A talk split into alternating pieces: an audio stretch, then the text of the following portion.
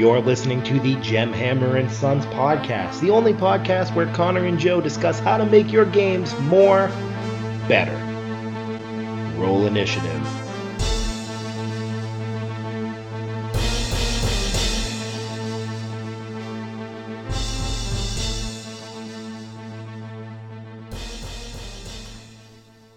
So, here we are. Yes, we are. It is November. Finally. So that means a couple things. The first, Halloween had happened. Yeah, it was yesterday. Yes, well, when you people listen to it, it'll be like a week ago. That's true. But for us now, then, it was, had, have been, will be yesterday. Once in future Halloween. Days of Future Halloween, as, as it's known. Uh, I know that you and I were together yesterday. true story. We weren't playing D and D, Unfortunately, not. which is weird for a Monday. Yeah, but it, it- but we were together regardless. It's very strange. with the Halloween, I didn't actually hear how your weekend was. Uh, I was working on the cards the whole weekend, so uh, I didn't really have much of one. I got up and jumped on the computer and worked on the cards. Kate had been working on the boxes. Um, And that went out in the weekly update. yes, we The did boxes, post which pictures were very nice. and uh, we got the uh, the proofs in for the deck of illusions, and I discovered I had made a terrible, terrible mistake where I mixed up the bleed line and the cut line. So where the where the card should have stopped, um, it then continued to go on for for about an inch and a half. So I That sounds a lot like inside baseball to me with cut lines and bleed lines. It would have been much better if just like we've made a horrible mistake. They're cursed now. They don't. Every illusion, it actually spawns that person and it comes and attacks you. I think that we just invented a really cool cursed item. I'm writing it which, down. which will figure into our later conversation, but um, when we talk about some cursed items. Cursed deck of illusion. I went to the wrestling. Me and Phil Yeah, did. that's right. I, I saw that post by you and Phil. Yeah, we uh it was uh, in Boston. They did the Hell in a Cell, which was awesome. Everything was great until literally it ended. It was it was terrible. Uh, this isn't a wrestling podcast, so I won't go into it. But uh, except to say that the first ever women's match to headline a pay per view was Sunday, and the first ever women's Hell in a Cell match was, you know, Sunday, mm-hmm. and the champion was from Boston and it started with her getting injured but then running off the stretcher before they were about to give her opponent the belt by forfeit. And she fought back and she fought valiantly and lost it in the end after they, she tried to get thrown through a table twice and the table wouldn't break. And then they pinned her one two three. It could have been a great moment first ever women to headline a pay-per-view confetti everywhere in our hometown and they just threw it away for reasons i don't know left a sour taste in my mouth and now i'm sad but then yesterday was halloween and uh, we had like 12 trick-or-treaters in my house Yeah, we had like four people show up down here. yeah so i get tons of candy like that's what i had for breakfast Uh, we didn't get any. Beth got all the candy. Um, so there's a huge bowl of candy in the next room that I don't want in the house. Um, and I'm just. She's like, no, but we can eat all this candy. And I'm like, I don't. I don't actually want to eat all this candy. I don't want to eat 90 Snickers bars. well there goes our sponsorship with mars you we know were, what We were never getting a sponsorship with Mars, and if we're getting a sponsorship with any candy company, it's gonna be Cadbury. I would love to know why it would specifically be Cadbury. Because Cadbury has better chocolate. It's the best chocolate. Period. well, you know what the best chocolate is. The best chocolate comes from Mars brand. That's right, Mars brand, makers of Smi- Snickers and Milky Ways, Three Musketeers, and M and M's. You said Nem-a-Nems. You know what? If they want me to pronounce it right, they'll start paying me. I am looking uh, for a new job as a candy spokesman.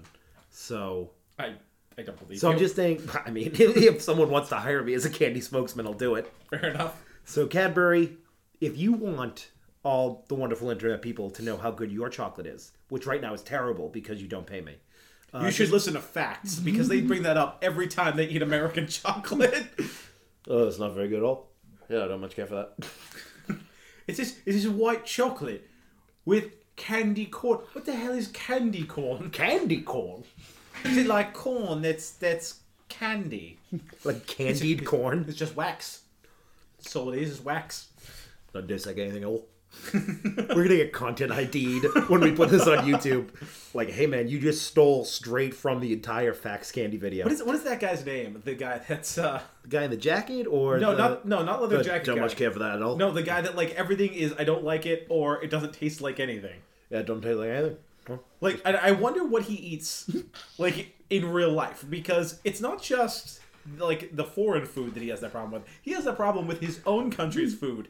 It's like it's like everything he drinks is laced with nothing but vinegar. He's like, oh, oh, nope, nope, nope. Not I think we should explain. Facts is like Irish BuzzFeed. I guess yeah, is the best way to put it. Yeah, it's basically Irish BuzzFeed. It's a bunch of Irish people sitting in front of a camera trying American and Canadian food and Yeah, so they, Japanese they have soft drinks. reaction videos. I think the one that went up yesterday was like young boys explain girls' toys or things like that. Yeah, Um, but they, they often do it with food. And there's just this this one gentleman who, if you want to be on the podcast, we will let you come to America to we're not paying for it. No, no. but you are welcome to come down. and be on the podcast and explain why everything you eat, you you take a bite and then go, no, not much care for that at all. No, it's not Yeah, very it's, good. it's a strange like. There's a guy that you know he's always talking about why isn't why isn't there cabbage in it, and that's kind of a running joke. He's like, "Oh, do American people just think that everything we eat is meat and cabbage and potatoes? Because they're right, you know. And it's kind of like this this long drawn out joke that he keeps bringing up. But then, you know what would make this great? Is if there was cabbage in it, you know. And It's like we're we're having a whiskey sour. That doesn't really. yeah. These are Um, incongruous But so like, like when that guy says stuff like that, it's like very obviously a joke, and some of them will like make jokes about stuff. But he's like always like deadpan, like straight face serious, just like nope. no, very much care for that. Don't much care for that. Uh, it tastes Not like good at all. what bad things would taste like if I put them in my mouth. Eh. So go check them out. I, I really enjoy their videos. Uh, I think you and I like independently found them. Yes, which is like nice. like uh, I think we I just started talking about it. No, we were driving to Vermont, we were driving to Vermont Comic and I, and Kate and I were making a joke about that, and I turned around and started to explain facts, and you go, "I know facts," and it was like, "What?" I like it when people like the things I like, not because I like them, but because they also have found it and like it. Hmm. Right? It's different. That's like, oh man, you should check out Lindybeige if you want to hear about shield walls. I'm gonna plug him because I think he's cool. if you want to come on the You podcast, should, you should listen to Game Theory if you want to watch a lot of videos about Five Nights at Freddy's. I bet they are live streaming a Five Nights at Freddy's sister location playthrough right now. Probably, I mean, probably not because that's what they've been doing for the last couple weeks, and uh, they, he just posted the video that kind of like sums up the whole thing with Purple Guy. Okay, if you guys want to know exactly when we recorded this, 22 minutes ago, uh, Facts posted hungover people taste test hangover cures from around the globe. we should do that. Screw this game thing. We should just get drunk and then try not to be drunk anymore. Nope, don't much care for it. So, here's the thing: what if the first one works? Then they're not hungover anymore, and what's even the point? Do they have to come back This tomorrow doesn't sound. drunk This again? doesn't sound like a scientific study at all. Where's the control group? control group is just some completely different drunk, you know, hungover Irish people in the corner. Like, We have two control groups. One that we're leaving completely alone, and one that we're giving more alcohol. I don't see any reason why. Well, I mean, like, hair of the dog is a thing. I suppose so- that is true. Yeah. Yeah. here's the thing: is that you couldn't really have a control group with that, could you? Because it's like even water would help a Yeah, hangover. Also, time. Yeah, right. So it's kind of like, like what could you possibly placebo effect for a hangover? I mean, at a certain point, you have to. Like, no medical ethics board is going to be like, we're going to get a bunch of people, like, rip roaring drunk and then talk to them in the morning. Nobody's going to approve that anyway. Well, I mean, no, not in this country and not legally. I mean, Oh, all them black market science experiments that are happening with control groups. I mean, moral ambiguous science is is my favorite science of all time. You know, this was published in the journal Morally Ambiguous Science. Morally ambiguous science monthly. Okay, I, I'm. This is my new career path list: morally ambiguous science, the journal. Just, just, just a picture of a guy in like a blue jumpsuit standing in front front of a bunch of glass tubes, and it says "cloning in Jersey." You know what's terrible? When you said Jersey, I immediately went, "Oh, that island off the coast of England. They're not really part of Great Britain, which so it's like morally." no, like New Jersey. Yeah, I, got, I get that Yeah. now. You ruin all my fun. Speaking of fun, ABC of the week. Oh, we're doing that again. We're really gonna stop. We're gonna run out of things. There's And only, none one, of them are interesting. there's only one way to run out of things, and that's to do them all. I got a Until we start doing doubles. a gnome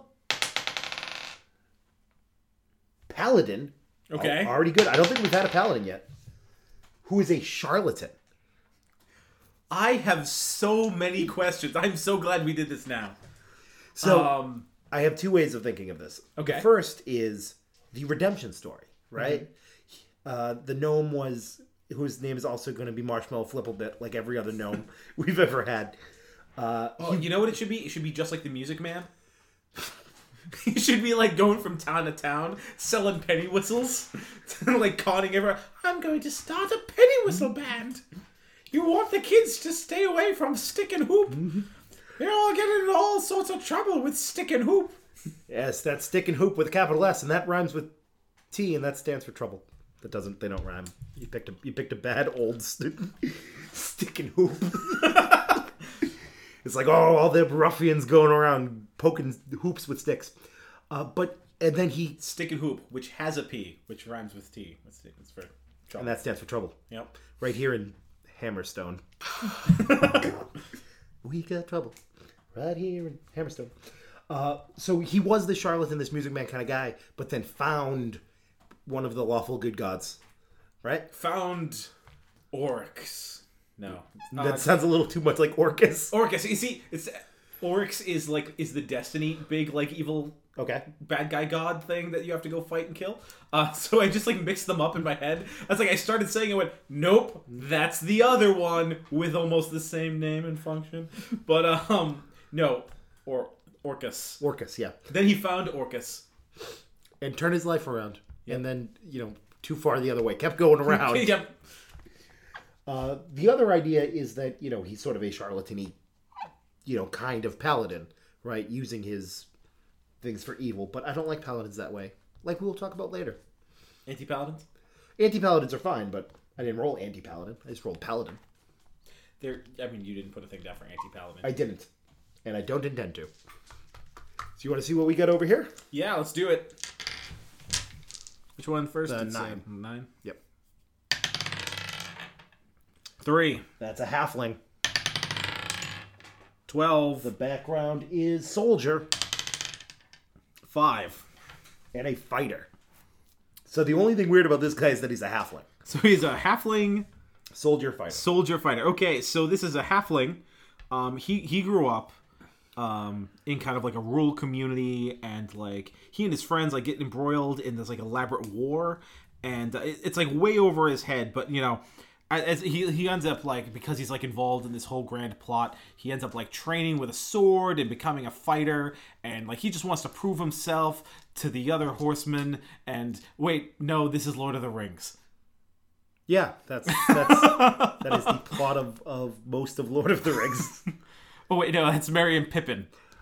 So Merry and Pippin, NPCs, to- totally not appropriated for your game. I mean, there is, uh, you know, there's other ways of being a soldier, right? He could have been an archer. Maybe he was a scout. Yeah. Well, that's more. It's not really a fighter, though. At that point. No, uh, scout's a fighter class. Oh, is it? Yeah, Oh, cool. I think that's an unearthed arcana fighter class. Hmm. Check that out. Actually, let me let me let me double check. Please continue with whatever you. Were Yeah, saying. I was thinking uh, fighters have their fighting styles, and one of them is ranged combat, right? An archer who's drilled and trained just like his other, you know, with all his archer friends, could be just as effective as a soldier, you know, in a big battlefield kind of situation. Uh, and then using all his cool special fighter abilities to um, bow. Actually, while you're doing that, I'm going to check to see if archery is actually a fighter uh, battle style thing. Fight, uh, fighter scout. This is an unearthed arcana. Yep, the archetypical scout excels at finding safe passage through dangerous regions. Scouts usually favor light armor and ranged weapons, but they are comfortable using heavier gear when faced with intense fighting. Yeah, and uh, fighting style could certainly be archery. I would take that as my martial archetype as opposed to, you know, scout, as opposed to like champion or, or battle master. Battle master is really about like maneuvers. Um, and champion seems to be about just like strength and and though I guess improved critical.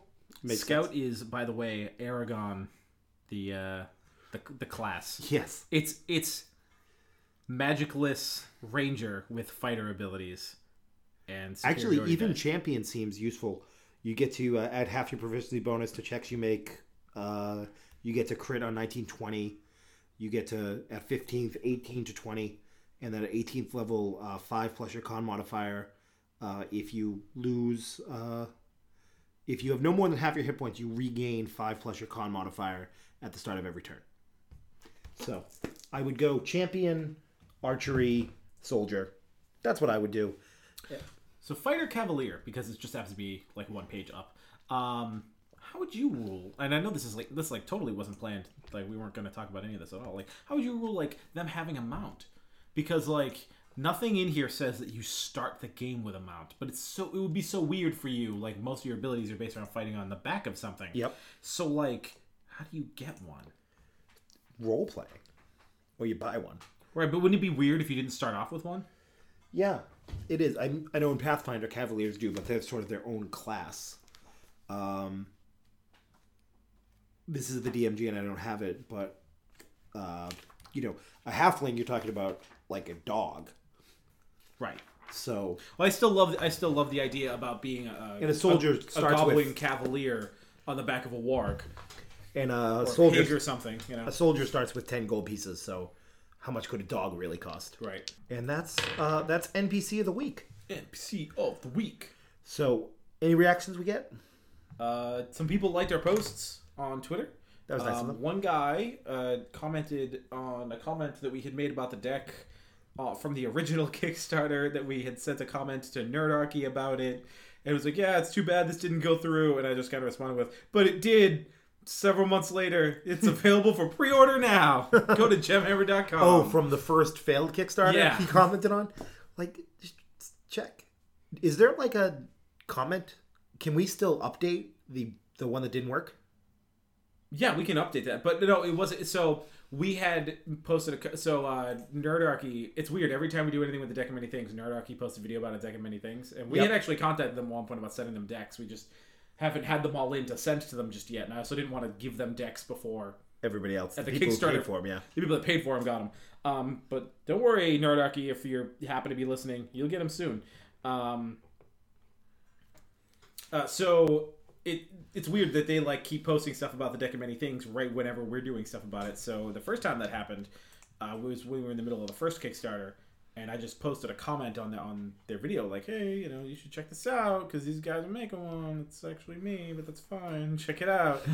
um, and like yesterday, a guy commented on that comment saying, "It's too bad when these things don't get put through. This is really cool. I'd have supported it." And it's like, oh, Well, pay up or shut up at funny this point. story. That Have I work. got news for you? So that's all we have for reactions and NPC of the week. We'll be right back with Tales from the Table. Kind Wait, of. no, we won't We didn't play a game. because we didn't play yesterday. So no tails from the table this week. We'll be back with that next week. Bye, dice. Bye. Yeah, Get we're ready for another fake ad. woo, or maybe a real ad. Who knows? Snickers.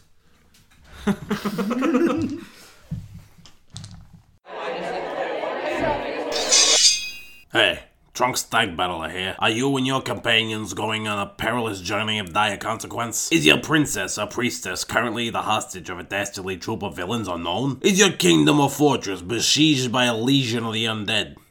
Is this situation like as or applicable to your collective problems? You deserve professional adventure and experience that you can trust. I'm Trunk Stag Battler of Stag Battler and Sons Professional Adventure and Services Incorporated, and I will fight for you. I can be reached anytime via my cellular crystal ball. Just dial me at 782 422 88537. So editing the last podcast, I realized that we uh, we failed one of the sort of weekly things that everyone is like excited to when we do once a week.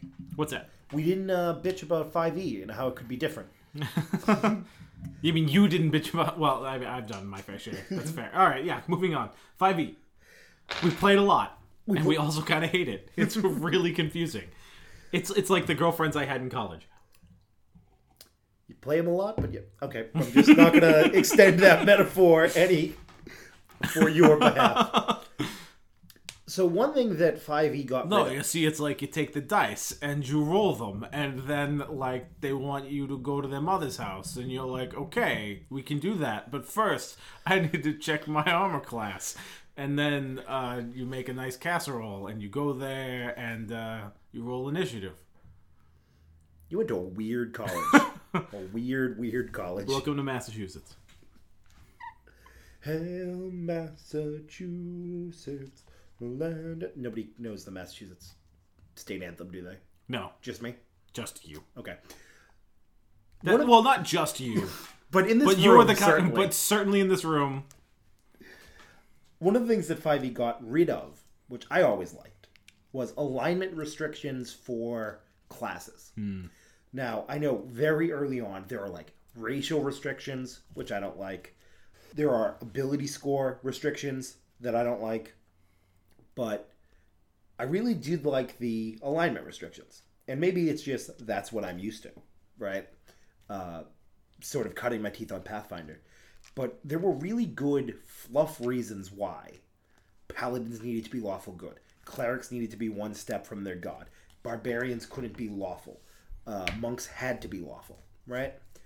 Uh, I think 3.5 has a rogues can't be lawful, but I don't agree with that. And Pathfinder got Yeah. rid of it because you could. what just about be like a- Robin Hood? yeah, or you could be. Well, he's chaotic good. Oh, right, yeah. He's the archetype of chaotic good. But you know, think of a scout, right? In the, in you know, in a Scout's a fighter class. We just did that. think of a think of a soldier who is a scout. Right? Okay. Sneaking around and and hiding in the shadows and saying what's going on over there. A James Bond. Yeah, a James Bond thing. He's lawful. That's yeah, okay. That's Yeah. a better example. Yeah. So I don't see any reason why. I mean, I have gotten into way too many arguments about whether or not Batman is lawful or chaotic. Um, But I would argue that given his personal code that he cares about above all else, he is inherently lawful. But he's sneaky and stabby in the back, yeah, right? I mean, he doesn't stab you in the back, but No, he doesn't. He, he like throws you a batarang at you, which stabs you in the back. But but still, ra- ranged daggers.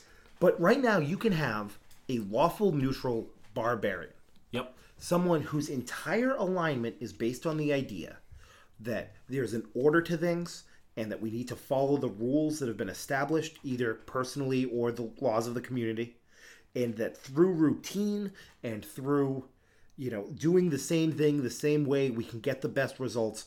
Oh except when i need bonuses to my damage in which case i'll decide to rage. Mm-hmm. And that doesn't make sense to me. No. and on the offhand you could have you know a monk. Well, I mean, in the same way that you argue for Batman being lawful because of his personal code of conduct, mm-hmm. one could argue that like there's like a like the law of his people is in accordance with this, and that he's very true to that law. And at what point is that not also lawful? Because that's the law that he's that's the only law he's ever known. Hmm. right but how could you have a system of laws that's just like Keep what you just kill. wreck shit bro Keep what you kill. I don't think a barbarian that way right Really? You would you don't think Riddick is a barbarian no could, could be a barbarian? I, I don't see rage out of him, right? I see calculation and making decisions, but none, never just a, like a blind fury hit anything that moves. So, so, so you would say that um, he lacks fury. You would say that a being who is by definition a Furian lacks fury. In five E, there's actually I'm gonna I'm gonna say nice things, Chris, because we all know Chris Perkins listens to the podcast. And we've proven it Yeah, definitively. one of the things I really like about 5e is you leave a rage if you don't hit someone or get hit this turn. Which I really like because you get this idea of I'm it's just blind and it's crazy and it's just hit anything around. Mm-hmm. I don't see that out of out of Riddick. I haven't seen the new one, but Pitch Black and Chronicles, you don't see that. all you see is you know he's he stabs people, but you know the people he wants to stab, not just anyone around. Hmm. The one that really upsets me is paladin, right? Paladins are martially useful and can cast spells, and like the the thing that breaks the reason that they aren't OP is because they have to be lawful good, right? I always saw that hold as on a, second. Hold on a second. Something just Yeah. occurred to me. Uh, so Riddick's rule isn't keep what you kill. Yeah, it's, It's the it's the necro. No, the they're not called the necromancers, but they're called something like that. yeah Gotta Google Riddick. Necromongers. necromongers. Yeah. So I mean, more than a few of the necromongers are filled with fear. I mean, filled with like this rage. You know. So We'll have to watch it. I mean, they're also clearly a very orderly society of like these are the rules. Right. Well, I'm after we're done with this, we will uh, watch Riddick, and then in this section right here, uh, you will hear which one of us was right. Connor was, I guess. How long should we wait? I don't know how long should we wait. I mean, we can. It's we're gonna audio edit it. We can do as much time as we want. Oh, we didn't actually need to do any time. We could None just, whatsoever. Oh, Okay. so we should start talking again. Yeah. Okay. See, I'm glad I was right, or You- that you were. But I'm glad we settled it. Absolutely. Going going back to paladins, I always saw the paladin nerf. The thing that made paladins kept paladins from being OP was that they had this alignment restriction. Mm-hmm. That sure you are more you're just mathematically better than a fighter, mm-hmm. right? Because you can also cast spells and stuff. So the thing that keeps you from just wrecking shop is that when you do, you lose all your spells and your martial prowess and your horse or whatever. You lose the things that make you a paladin because your god doesn't like you very much anymore. The other thing that I really upsets me is clerics no longer needing to be close to their god. Yeah. Now, you don't have domains anymore. I, I do really like that Dom, uh, when he plays a cleric, he makes sure to roleplay that. He's like making sure that he's staying within the confines. He's like, where it's like before we'd play, he'd be like, yeah, screw it. We're going to burn the town down and take everything. They, like now it's like, all right, hold on. Guys, maybe we shouldn't burn this town down and take everything they know. They- right. And role playing wise that's great but i would like i like it when my my role playing and my mechanics sort of fit together. Right. and there is no mechanics anymore to deny cleric spells when they do something clearly evil when they worship a good god or what have you. Uh, the other one that i like is, is monks right monks used to have to be lawful it wasn't like barbarians where you couldn't be lawful it's not like you can't be chaotic you have to be lawful Yeah, it's really important that you follow the rules when you like transcribe all those scrolls into books. That's not the kind of monk we're ever talking about. You know, they, they have that vow of obedience to their superior, to their abbot. But like the the D and D monk is like he's Bruce Lee, right? Mm-hmm. And it's you get to be Bruce Lee because you follow a structure, right? I learned that if I kick this way and I wake up every morning and I do these exercises, if you just throw caution to the wind, now you're just a guy who kicks really hard, and Well, you're I not a monk. one, one could argue that like the classes are just like categorizing abilities, and that like there's there's very easily could be people that are like chaotic evil that know martial arts. See, here's where I disagree. I don't think if you are inherently chaotic, you have the, you know, sort of inner focus required to be good at martial arts. And I think that's what the alignment restriction is saying. That in order, it's not that I mean, I I, I disagree. I think that if someone is looking for a means to an end, mm-hmm. and they know that like this like this style of fighting is the best style of fighting in their opinion, the most useful to them. Yep. Learning that f- style of fighting is worth their time. that is a inherently lawful calculation you just made there right i don't think think of a bugbear making that decision right sort of the epitome of chaotic but evil but chaos and law Yeah. aren't about the internal monologue of how we get here. It's your actions in the eyes of the law. i disagree All right. Well, then, in in your example of Robin Hood, Robin Hood is chaotic. Yes. Because he's against the the the prince and he's and how they're hurting the people and Yep. he's going to step down but he's done he's he's very methodically said i'm going to make myself an outlaw and i'm going to rob the rich and give to the poor and this is how and i'm going to plan out these attacks and these raids and this is how i'm going to do it so that we can establish the true law which is king richard so at what point does he not become lawful by that We we have to go to the book uh, because I honestly don't know how to answer that question. Right? That that I mean, because because here's the thing. Because here's the thing is that Robin Hood, he's it's not that he's not lawful. It's that he's not. He doesn't agree with this law. Right, he agrees with the uh, law of the true law, King Richard. You know, and, and maybe that's just. I mean, that's that's a anecdotal example. So Right, like, but it's a great counterexample to the argument I was making. So. right. Alignment, alignment. It just doesn't exist in this book, does it? Why would it? Fucking Perkins. Perkins. Okay, here's what it says about You love your goddamn Waterdeep, but not alignment restrictions. What do we got? lawful. Go- Okay, there's literally a page, like a sentence. There's literally a sentence on each of them. There are two kinds of. There are two sentences for each. One explains it, and then the second one is these kind of things are that right. So lawful good. Lawful good creatures can be counted on to do the right thing as expected by society. Gold dragons, paladins, and most dwarves are lawful good, even though there is no paladin lawful restriction. Um, chaotic good. Creatures act as their conscience directs with little regard for what others expect. Okay. Uh, lawful neutral act in accordance to the law, tradition, or personal code. Neutral good do what the best do the best they can to help others according to their needs.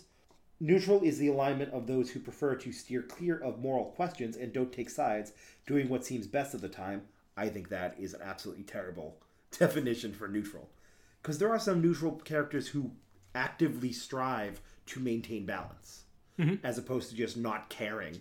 But that's the same thing. That's what they said at the time. Yeah. Chaotic neutral follow their whims, holding their personal freedom above all else. Lawful evil methodically take what they want within the limits of the code of tradition, loyalty, or order. Neutral evil is the alignment of those who do whatever they can get away with without compassion or qualms. And chaotic evil creatures act with arbitrary violence, spurred by their greed, hatred, or bloodlust. These are really poorly defined in this book. I agree. Though you could make a forty dollar book about all the alignments, and, And if Chris Perkins would like us to make a forty dollar book for each alignment, not for each alignment, but I mean for alignments, Yeah. uh, we, we would we would be more than willing to do that for you. yeah, Give us a call, Chris. because wizards are up here in the northeast, right? Which is the coast? Yeah, No, they're like in Seattle. yeah, up here in the northwest. No, uh, the other coast. Aren't we in the northwest? We're in the northeast. Chris, we'll go to you. That's, how right. much- We will travel all the way to South Vancouver to, to visit you guys. We'll we'll head right to North Portland and help you guys out, just to alienate all our Seattle friends, and just really get under Chris Perkins' skin. Going back to monks and whether or not they are inherently lawful, you, you hear you heard it in almost every you know um, lawful descriptor that it's about traditions and honor and the codes. You know what I mean? what society? Blah blah blah blah blah. I mean, you only heard society and lawful good, right? True, but Though that feels a lot more. Those nine that we just read feel a lot more like the old five uh, alignments in 4E. ugh, But it's sort of so a spectrum.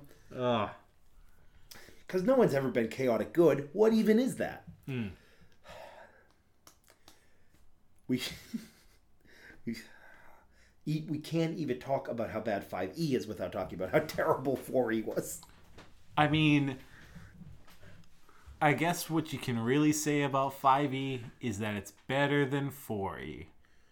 And that and Ain't nothing. only, and that's not nothing. That's we not could, nothing. We could certainly. I, I do really, I do really enjoy 5e. It's just that there's little things like this that it's like, I feel like 4e was so bad that Hasbro was like, we're gonna give you one more shot at this and ma- like pushed it out. And so it's like there were just little things that had to fall by the wayside because they just didn't have the time. And this is one of them because like, do we really need alignment restrictions? screw it, roll it out. Right. If we have alignment restrictions, we'll have to use more than two sentences to explain every alignment. Right. So I understand. We're gonna have to go back and rewrite Paladin. then what? I understand the decision they made. It just upsets me. It makes me sad on a level. Probably a personal level. Almost certainly not a professional level. But definitely, On a mm-hmm. level. yeah. Level one dash three. Mario Maker. Yeah. We should play some Mario Maker. I should play Mario Maker. Do you have you don't have a Wii U? No, I have a Wii. You. Wii U, Wii U, Wii U, Wii U. So But the new the new Nintendo's coming out, so oh the Switch. Yeah, what, whatever the hell that is. I don't The Super DS Lite, it's it's either gonna be the greatest thing ever or, or just the like absolute worst. eh, all right. It can't be the absolute worst. It's not going to be Virtual Boy. It's not going to literally cause you pain from playing it. True. Or maybe it will. Maybe those little joystick things have spikes on them. I don't know. Maybe every game requires amiibo to, to function properly. It's not Activision. It's Nintendo. so the great news about alignment restriction is the player's handbook doesn't have them, but you can put them in. You have rule zero, True story. and Sorry guys, we're playing alignment restrictions.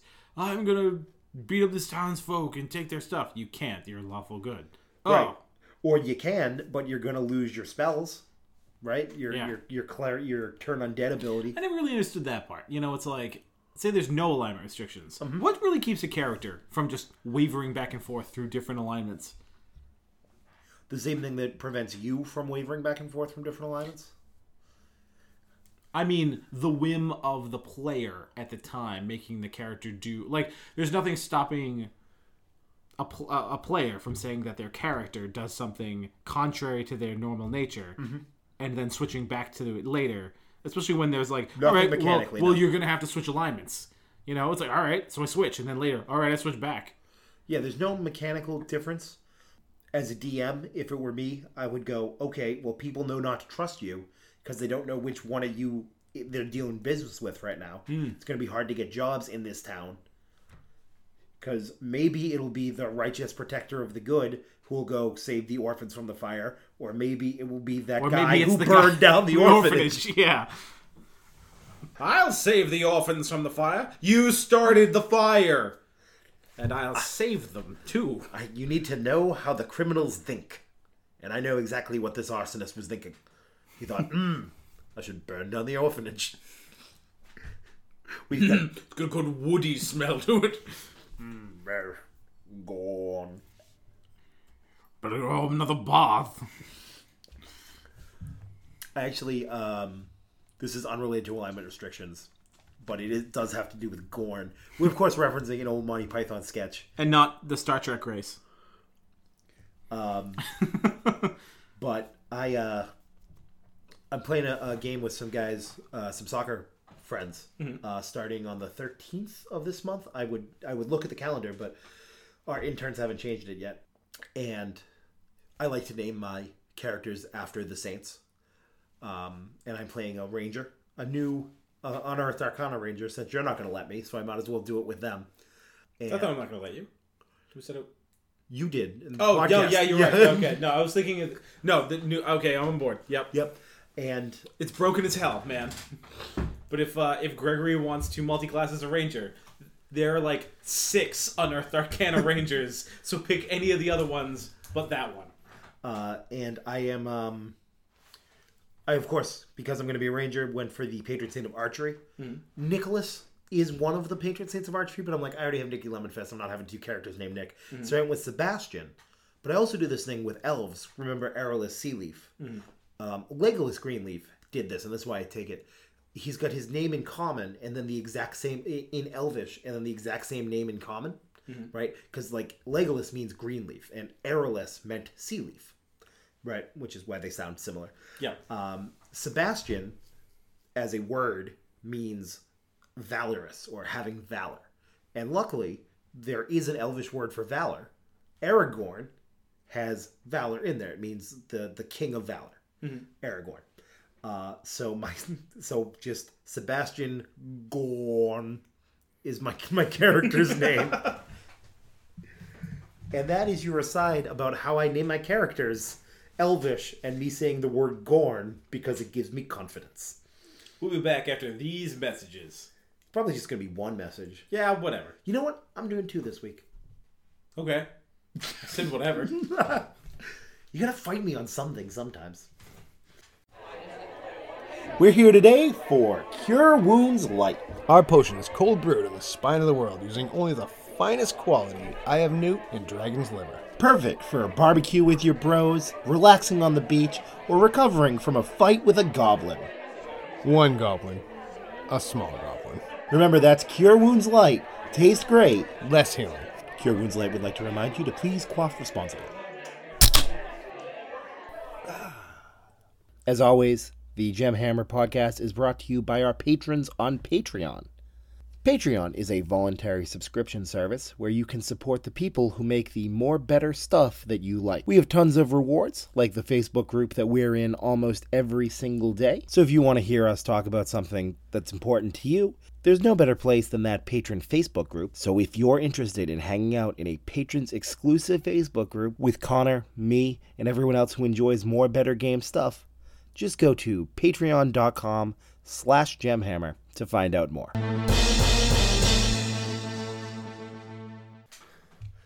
Man, I'm so glad that I remembered to do two ads this week.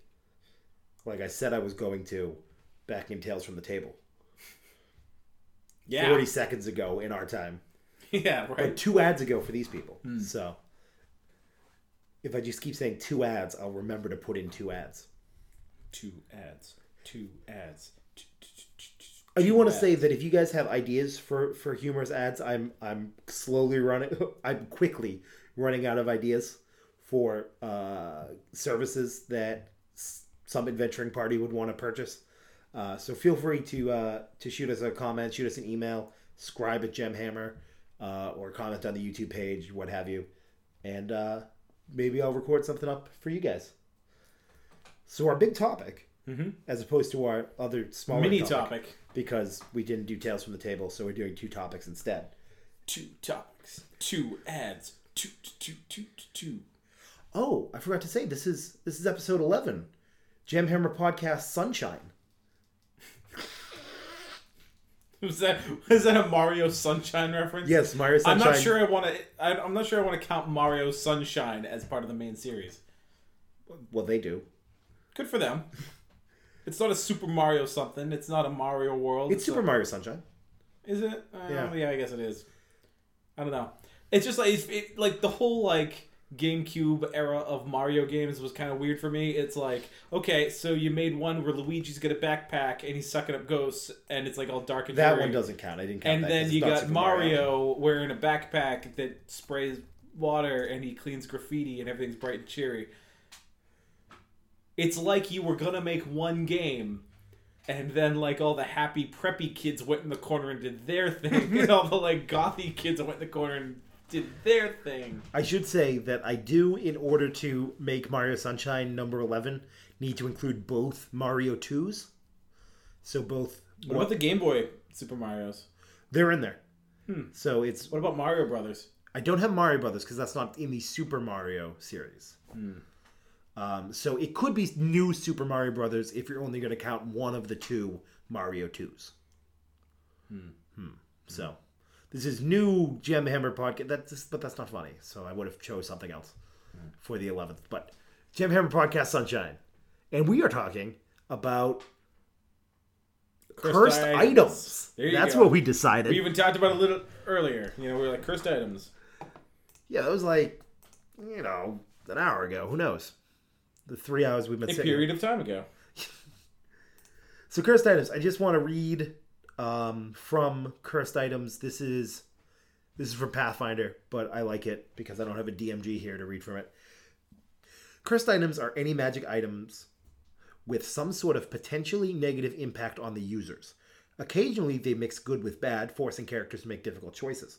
Cursed items are almost never made intentionally. Instead, they are a result of some rushed work, inexperienced crafters, or lack the proper components. While many of these items still have functions, they either do not work as intended or come with serious drawbacks. Uh, when a magic item creation skill check fails by five or more, roll on the co- the table to determine the type of curse. So if you're going to make a thing, if you roll, you know, like shit, congratulations, it might. We should just roll. We should just roll on the table. Yeah, do it. You get dice. I do. And now that I know this table exists, I'd like you to send it to me. Uh, I'm just. I just literally searched cursed items. Cool. I, the first I, thing am I'm gonna make Dom use this because he's gonna start trying to make magic items when as soon as you guys get some downtime, Okay. So we're rolling on which should be after next session, depending on how things go. um, substitute specific cursed items on table specific cursed items. What? So instead of making that, you know, hat of a thousand faces, because I rolled a 99 the first time, instead, what gets made is a mace of blood. Mace of Blood is a plus three heavy mace that must be coated with blood every day, or else its bonus fades away until the mace is coated again.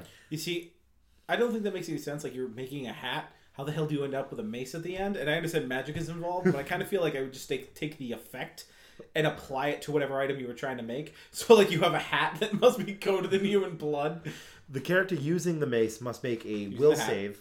The character using this hat of blood must make a DC 13 will save every day it is within his possession or become chaotic evil. Which doesn't matter in in D&D for all you people who skipped the last 20 minutes uh, but would This doesn't sound so bad at all. ah, and if I'm chaotic evil, I mean I'm covering my head in blood anyway. yeah, I'm going to do that. This is the best hat ever. Best hat ever. Okay, what uh what magic item would you like to see uh, produced? Um, I I want a pair of boots Okay. that let you blink. Okay, so we have intermittent functioning, and there's an intermittent functioning table. This is it only works if it is above ground. Cool. Yeah. So I mean, not the worst drawback you could have had. Right, but un- until we go to the Underdark, and it's like, damn. You know, temperatures below freezing, only works out of direct sunlight, only works underwater. Doesn't sound particularly useful for most people. On holy days or during particular astrological events. There's a comet. Use your boots of blink. There's a comet somewhere. Now we're fighting again. Why? There's a nice drawback table. Uh, that's another thing you could have rolled. Let's see, just a random drawback from this table, which I always like. Cha- character becomes paranoid about losing uh, the item and afraid of damage occurring to it, which is nice. But you wanted specifically not just to talk about cursed items. I think uh, most people would be familiar with the concept of cursed items, but also what sort of role playing shenanigans you could get into with a cursed item. So I'm just gonna, you know, pick a random cursed item from the random cursed item chart. Here's the hat. This is the hat of hatred. Z. Hat of hatreds, plural. This hat performs in all ways like a hat of disguise, until its owner attempts to use it to disguise himself in the presence of a hostile creature. Once he does, the hat causes him to assume the guise of the creature or person the hostile creature most wants to harm. The hat never causes the wearer to assume the appearance of someone the viewer wouldn't harm if he had the opportunity. For example, a greatly feared leader of a local temple. Once the hat reveals its true abilities, it no longer responds to attempts by the wearer to change its appearance. Instead, it automatically causes him to take the guise of someone known to and despised by those viewing him, complete with supplementary illusions that make the wearer appear disoriented, injured, or weak. For example, in a goblin lair, the wearer might look like the tribe's chief, but sleepy and vulnerable. In a human town, the wearer might look like the hated local bully, drunk and staggering. In an evil town, the wearer might look like a confused visitor and appear to be an ideal target to victimize with some crime. As a DM, as a player, how are you uh, hanging out with that? How would you use that hat to its full extent? I sell it for an immense amount of money. Oh, uh, curse breaking magic is necessary to remove the hat. Oh. Well, as a DM, this is great. This allows me those pages and pages of backstory I write on every character.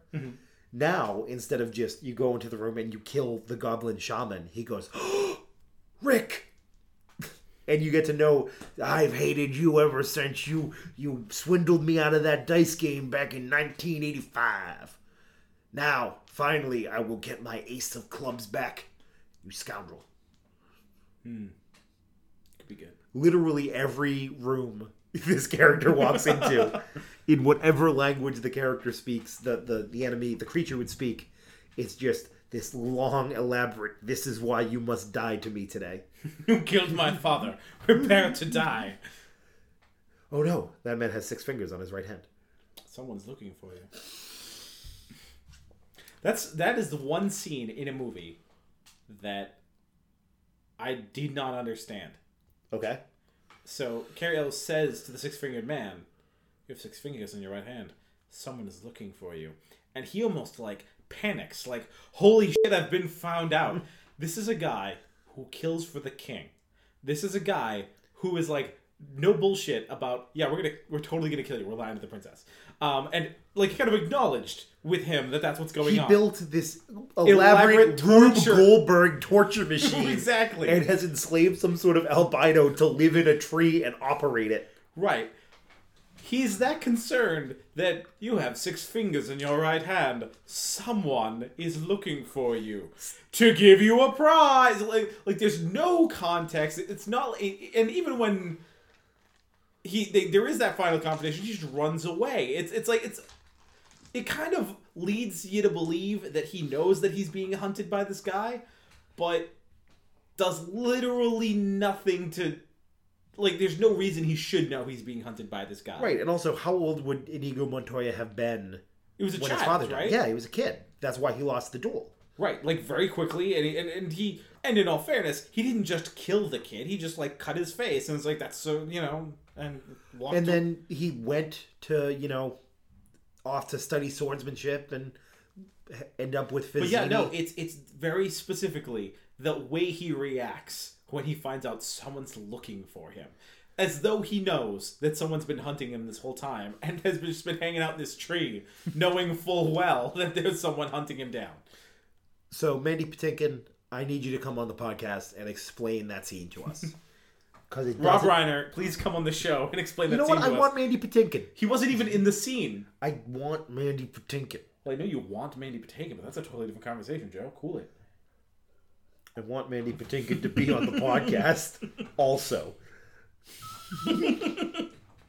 okay, Rob Reiner, fine. If you're listening to the podcast, we'll have you on and you can tell us how to get a hold of Mandy Patinkin.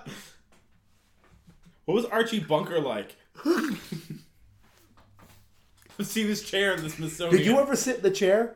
Like even offset? Or did he like hit you for sitting in his chair with your long hair? Oh man, if we get if we get Rob Reiner on on, you know, like gem guests, we gotta be like we just have to call him Meathead the whole time and see Absolute- how yeah. see how long he stays in your kitchen until he leaves and goes, I'm out of here. This is like not worth it. Ah, jeez, eat it. Archie. You've got a much better Edith than me. You're gonna you're gonna talk like Edith the whole time. Cursed items. Guys like us, we had it made. That's a great Peter Griffin and a pretty terrible Archie Bunker. It is. It's so. I, I. I mean, I've never. I've never worked on my uh, Archie Bunker, but you know, honestly, I think if you think about it, I think Archie Bunker just sounds like an old Peter Griffin, That's not wrong. like an old sour Peter Griffin. Okay, the going back to cursed items, I have here the most expensive magic uh, cursed magic item listed in the Pathfinder Player's Companion Black Markets. The Bag of Devoured. Ah, that thing sucks. Unless you're putting bodies in it, in which case it's awesome. So how would you as a player best role play a Bag of Devouring? okay, so do I know I have the, a bag of devouring, or do I think it's a bag of holding? It has a 90% chance of immediately, well, let's say after you found out, because I think that's a more interesting story to tell. Cool. Um, what kind of character am I playing? You're playing a. No, we're not going to do it that way. That was. We're not going to roll an NPC. You're just playing Torben. You're playing your your main. All right, so I have a I have a bag that I know if I put living things in it, or even non like if I put things in it, like some extra dimensional being is going to consume them. It's 60% likely to close around the offending member and attempt to draw the whole victim out. Hmm. And that's every time I reach into the bag. Every time it detects living flesh within, such as trying to reach it. Hmm. There's also a 5% chance of swallowing the contents hmm. into extra dimensional space. Creatures drawn are consumed in, a, in one round.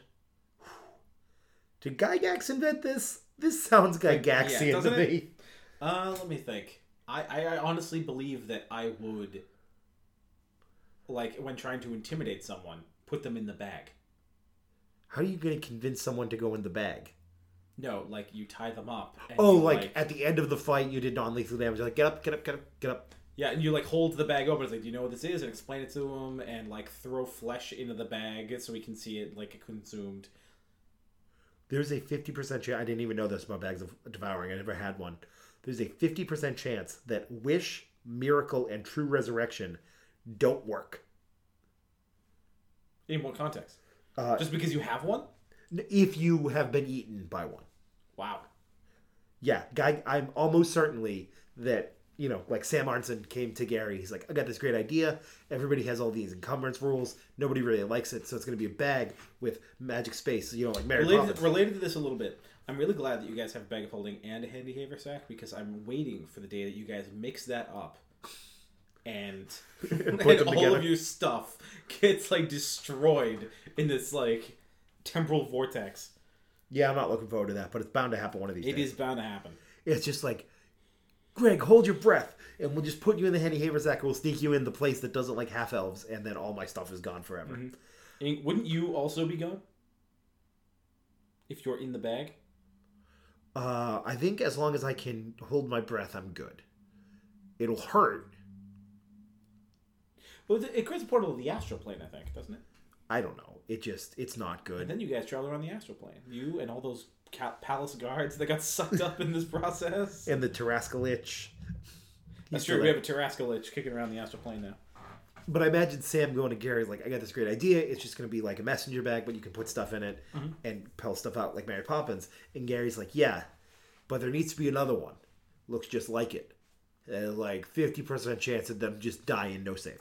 I feel like that was like they'd sit down and come up with magic items. Like, all right, there's like this sword, and it gives you boosts to your armor class uh, just by wielding it. And it's all about truth and just like a magic sword, and you know, it's it really like it, like helps you be a, a defender, and it's like a righteous, holy thing. Right, cool. But there needs to be another one that just kills you, no no save. All right, we can do that. Uh, we also want like this candle, and when you light it, you can like make a wish. You do that. Cool, but there needs to be another one. When you light it, you die. No save. Sensing a theme here. By the way, uh, people out there that are new to role playing games, if you question whether or not a concept or rule or spell or anything in D and D was created by Gary Gygax, if there's any death effect and there's no save, you can be pretty sure that he had something to do with it. Uh, I'm here on the cursed items, and I just turning, you know, going through it. Holocaust cloak, right here. Let's hear it. This cloak appears to be. What a- are the odds, by the way? If only we had a Holocaust cloak, that would be something. If only we had a wheelbarrow. Why did you not count them among our assets? Uh, the cloak appears to be a finely made, normal garment that radiates protective magic. The cloak can be handled or examined without harm, but when it's put on, it immediately bursts into flames that burn continuously, but do not harm, harm the cloak, only the wearer. I'm the Dread Pirate Roberts. I am here, and you are here, but soon you will not be here. what I love about that scene is that's like the worst threat ever. like it's just s- slow of in Hitchhiker's Guide. Um, Arthur meets somebody I don't even remember who, and he goes, "Come on, Arthur, or you'll be late." And he's like, "Late? Where to? Where to?" He's like, "No, no, you'll be like the late Arthur Dent. That was meant to be a threat. I'm not very good at this." that is one step above. I am here and you are here, but soon you will not be here. Cloak deals 1d6 points of fire damage each round and cannot be removed unless the curse is broken. Sufficient amounts of water or smothering materials can dust the flames temporarily, but the cloak reignites when exposed to air. Spells like resist energy and protection from energy and similar effects can protect the wearer against the cloak's flames while they last. It, you're just constantly on fire, and there's nothing you can do about it besides removing a curse. That's um no save. Interesting. Yeah. Poisonous cloak and what have you. How would you roleplay that as a player? Um, there's nothing I can do except Burn. burn. I guess I prepare for the inevitability of rolling a new character, because unless I happen to have like a like Someone who can save from curses. right Or, or like a I guess if you lift curse or something like that, or like a ring of health regeneration. Unless like I happen to have that and they like equal out in such a way so that it's like keeping me alive but also burning all the time. And until I can get this cloak off of me, I I, I just feel like that's it for your character. I mean, unless you can breathe underwater, I don't see a way of living through this. I mean, does it does it stop burning just because you're underwater? Does it Sufficient amounts of water can douse the flames temporarily, but reignites when exposed to air. But there's not a lot of adventures you can go on just water underwater. breathing and water sphere if you have a have a druid or a spellcaster that Yep. knows those spells um if if i was at a party And and now I- we've got Bubble Boy hanging around with yeah us. so now i'm like so if there was someone in the party and that was happening and i had torben i would cast you know like water breathing on them and then put them in that bubble of water and now we're carrying them around What was the bubble of water called? uh, water sphere or something like that. i think that's what it's called sphere of water It's probably called Sphere of Water, but Watery Sphere. Hmm. It's from Elemental Evil, for those of you who want to take a look at it. It's a fourth level spell. But what about Remove Curse? Because if this is a fifth level spell, you know what I mean? right Oh, I should look at 5e. Remove Curse, third level spell for in Pathfinder, but who knows about E? 5e? but i didn't think druids got that did they i remember my Uh, it's a third level spell. Um, clerics, paladins, warlocks, and wizards. But clerics don't get it. But I'm sorry, druid druids don't get Because I it. remember um, uh, Ferris had it uh, as a cleric. This was your cleric of Nimby Rhombodazzle. Yeah. Okay. Uh, so he was a trickster cleric. Um, he had actually he could have taken lift curse and instead took bestow curse or, or, or give curse Yeah. or whatever it's called. And uh, for a long time I started like, should I maybe give him both so that he can lift a curse if he needs to? Like like he can good cop, bad cop all by himself. Right. It's like, listen, man, I've just cursed you. This is gonna happen now. You want to play ball with us? I'll lift the curse. But I thought it made a lot more sense for the character that he'd say that, and they'd be like, "Cool, we got what we need. Let's bounce." we have all the information. Enjoy being on fire. you said you'd lift the curse. I say a lot of things. Oh, good Duffman reference. You don't get a lot of Duffman references in D and D podcasts, but but here at Gem Hammer, this is this is why Chris Perkins tunes in every week. Duffman says a lot of things. Oh man, that's not. Remember when The Simpsons was good? Yeah, I do. Those were the days. Yeah, mine sounds like Peter Griffin too. I don't. There's nothing. Maybe it's maybe it's a New England thing. Maybe our New England is mixing with Archie Bunker and getting a. Do I really have a New England accent? No, you don't. Neither do I. Neither of us do. Yeah. I mean, I do if I get drunk enough, but If I get drunk enough, all my R's disappear. It doesn't make any sense. But like normally, I don't have. I'm not sure what my accent is. it's. it's if I have one. Well, I mean, obviously I have one, but let, let us know. Like, comment, and subscribe. People from Omaha, Nebraska. What kind of accent would you say I have? Best answer gets a free Screen Junkies T-shirt.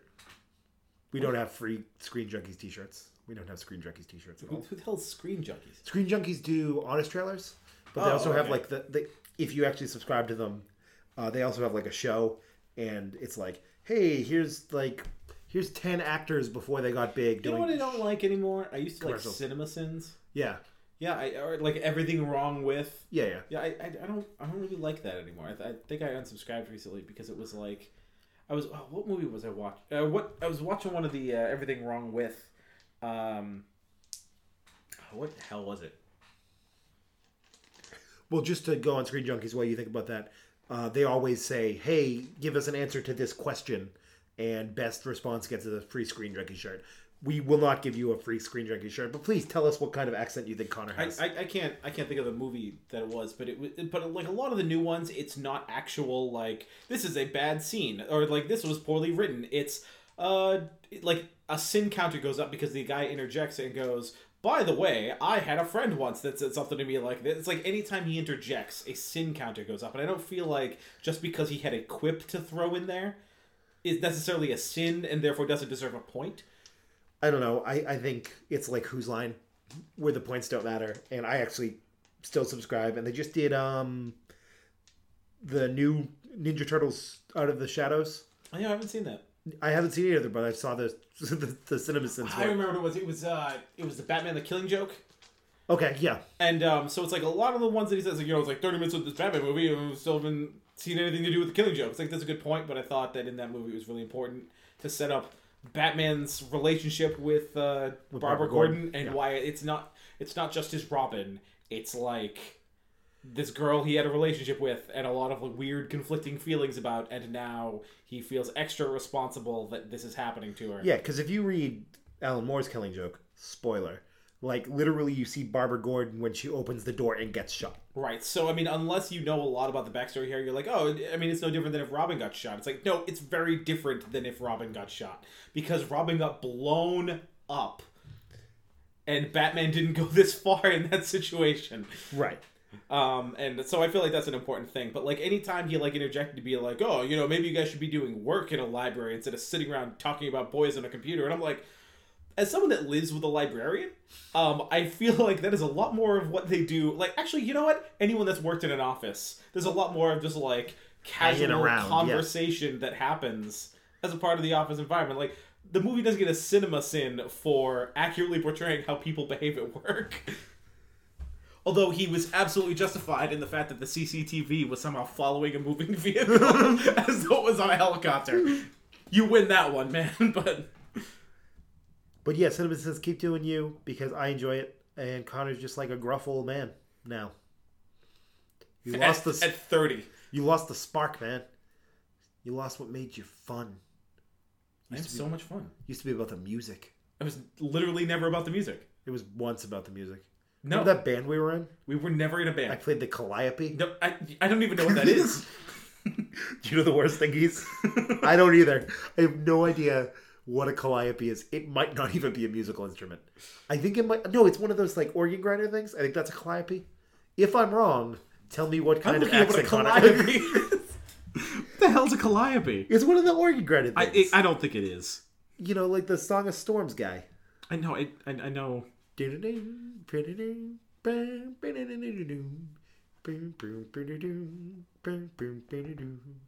We should do that, Major Key. Calliope. Come on. Come on, internet. No, not Calypso.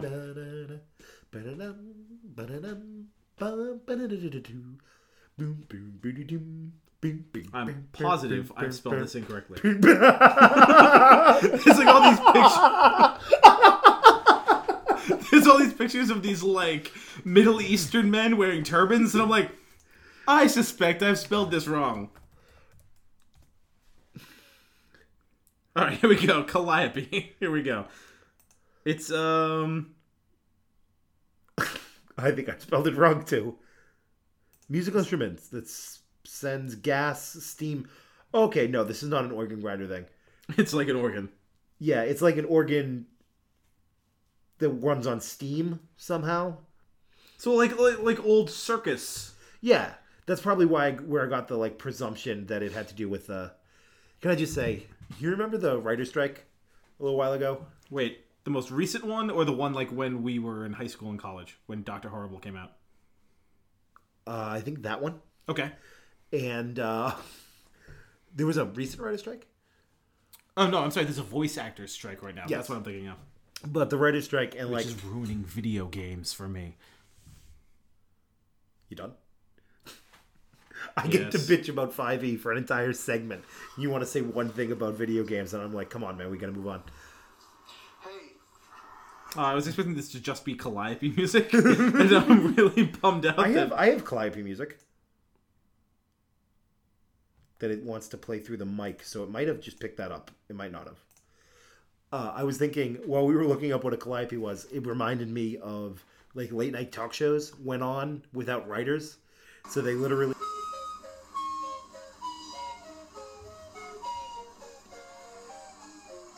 That's pretty neat. Yeah, It's like Popeye. and they like I remember once uh, Stephen Colbert had Mike Huckabee on, and they like spun a roulette wheel to figure out what they were going to talk about, and just stood there looking at it for three minutes as it spun and spun and spun. When we don't have Tales from the Table, it's like it's a writer's strike. We have nothing to talk about. We have nothing and everything to talk about. We do. What would you like to talk about now, wonderful internet people? Do you guys like that name? We gave that to you. I feel like Like, but do you do you self-identify as wonderful internet people? you know what I was thinking. I know personally I self-identify as an attack helicopter, but that's a totally different subject. I think we should we should make a T-shirt up on Spreadshirt that's just like wonderful internet person, and I mm. don't know what it would look like. I just that is a, a thought of an idea. It would just say whip, and then then like italics underneath, wonderful internet person. You know, here's what I'm going to whip inflation now, right? No, okay. Whip it, whip it good. I know you have tons of work. I know you had tons of work to make all the cards uh, because we got to ship uh, this month and like finish up all the line art and what have you. Yeah, I mean, I've been trying to think about who I want to ship, but it's. Oh wait, are, are, oh you, oh the cards. Oh, see, see, I was, I was I was thinking about how I ship characters in anime. Do you ship Storm Pilot? Because I ship Storm Pilot. Stormpower? Uh, Poe and Finn. What? Poe Dameron and Finn. Oh, I hadn't heard that one. Yeah. I ship Storm Pilot hard. I could see that. Does J.J. Abrams listen, or do we just Well, want I him to listen? I mean, I could see. I mean, Poe Dameron. There's nothing really to say one way or the other. Like, there's nothing that could like suggest a sexuality there. I, I think it's pretty safe to say that Finn is all like, oh, oh, hey, what's going on, pretty girl? You're a pretty girl. Hey, you're the first pretty girl I've like literally seen that's not in like metallic armor. What's going on, pretty girl? You know, so I mean, Poe is the first pretty boy he saw. He seemed very flustered by him. I think he was flustered because he was afraid he was gonna die. Well, maybe that's why he was flustered with. Also, Rey. he doesn't know how to pilot a Tie Fighter, so he's now also trying to use the guns. But you know, you know that you know maybe they grow closer and they have a couple wine coolers. someone has recut. and uh, they um, they go out for for like a nice steak dinner. And uh, at first, Finn doesn't call him back, but then you know after like he's had a rough time at work, and you know they, they, they text about it a little bit, and uh, then you, I was just being. but no, I haven't thought about this at all. someone has recut uh, The Force Awakens to be a trailer for a romantic comedy uh, with Poe and Finn, and it's great. If I could find they it, they have like it'll be in four the show notes. scenes together. Yes, and they're all like lovingly looking into each other's eyes, and oh no, you keep the coat that you picked up off the bedroom floor yesterday. It's yours. It looks great on you. You look great, by the way. How you doing? Hey, thanks for taking care of my droid. It's nice seeing you. Hey, that's how I imagine Poe Dameron talks in my mind. You know how he talks. You've seen a movie of him talking. I actually didn't didn't see Force Awakens. Is it good? You're lying. I am. I was gonna say. Okay. There's a long list of movies that I should see that I haven't. Fifth Element. Yes. The Indiana Jones movies. All of them. Saved. Saved? Never even heard of that. Great movie. Uh, Goonies, I haven't seen. I haven't seen Crash. Nobody saw Crash. Um, did you see Crash? No. No, nobody saw Crash. No. Nobody saw Crash. Guys, if you saw Crash, please tell us what you think Connor's accent sounds like in the comments. Oh, what's that movie? Um, Total Recall. Haven't seen that You've never seen. Wait, which one? Either of them? either. Yeah, I didn't see the new one. I didn't see Vanilla Sky. Is that good? I don't think anyone wanted to see Vanilla Sky. Uh, what's the one with the um? And the answer is no, it is not good. Was the one with Will Smith? Wild Wild West, Didn't see that. Independence Day. Didn't see that. Um, that's where he's a superhero. It's called Hancock. I didn't. Hancock, yeah, you didn't see it. I don't know that I've ever seen any movie with Will Smith in it. You've never seen Wild Wild West? No, I, I would think that you'd love that movie. I've seen Men in Black. Okay, One of them. How many are there now? Ten. It's like Land Before Time, right? Three, I think. Mega Man. So it's so it's the first one is when he's trading Jay to replace him, and the second one is when they go and like bring him out of retirement to like one like for like One new- last job. one last job, and then it turns out he stays. And then the third one is when they go back in time, and he has to deal with both him and his younger self. There's time travel Yeah, in the third one. yeah, Even X Men made it to five before they decided let's just go back in time. right. By the way, Old Man Logan. I'm so excited for the Logan movie. I have not seen the trailer. Oh, please watch it. It looks so good. I, I'm gonna see the movie. I went to see X Men Apocalypse. That's how much I enjoy the X Men movies. Of course, I'm gonna see Old Man Logan. Is it called? I thought it was just called Logan. It's just called Logan, but the Yeah, comic but it's Old story Logan. is Old Man Yeah. Logan. It sounds good because it's Hugh Jackman. Is this the last Hugh Jackman Wolverine Yes, movie? I think so. I think they're gonna. I think personally they're gonna end up replacing him with X twenty three. With the chick? Yeah, it's like his daughter. It's like his biological daughter. They use his DNA to make Yeah. a new Wolverine. Um, and I would love to see that, like his, uh, like his, some of his other children show up and You know, Carnage and you know, you're, Venom that, that, that's and- oh, what was I talking about? So yeah, uh, cursed items are awesome, and we're I'm gonna put them in my campaign immediately. But you're never gonna know when you get one until you do, and then you'll know, and you'll be like, "Oh, wow, that must have been what he was talking about." So Also, alignment restrictions. I'm gonna put cursed items that have to do with alignment restrictions.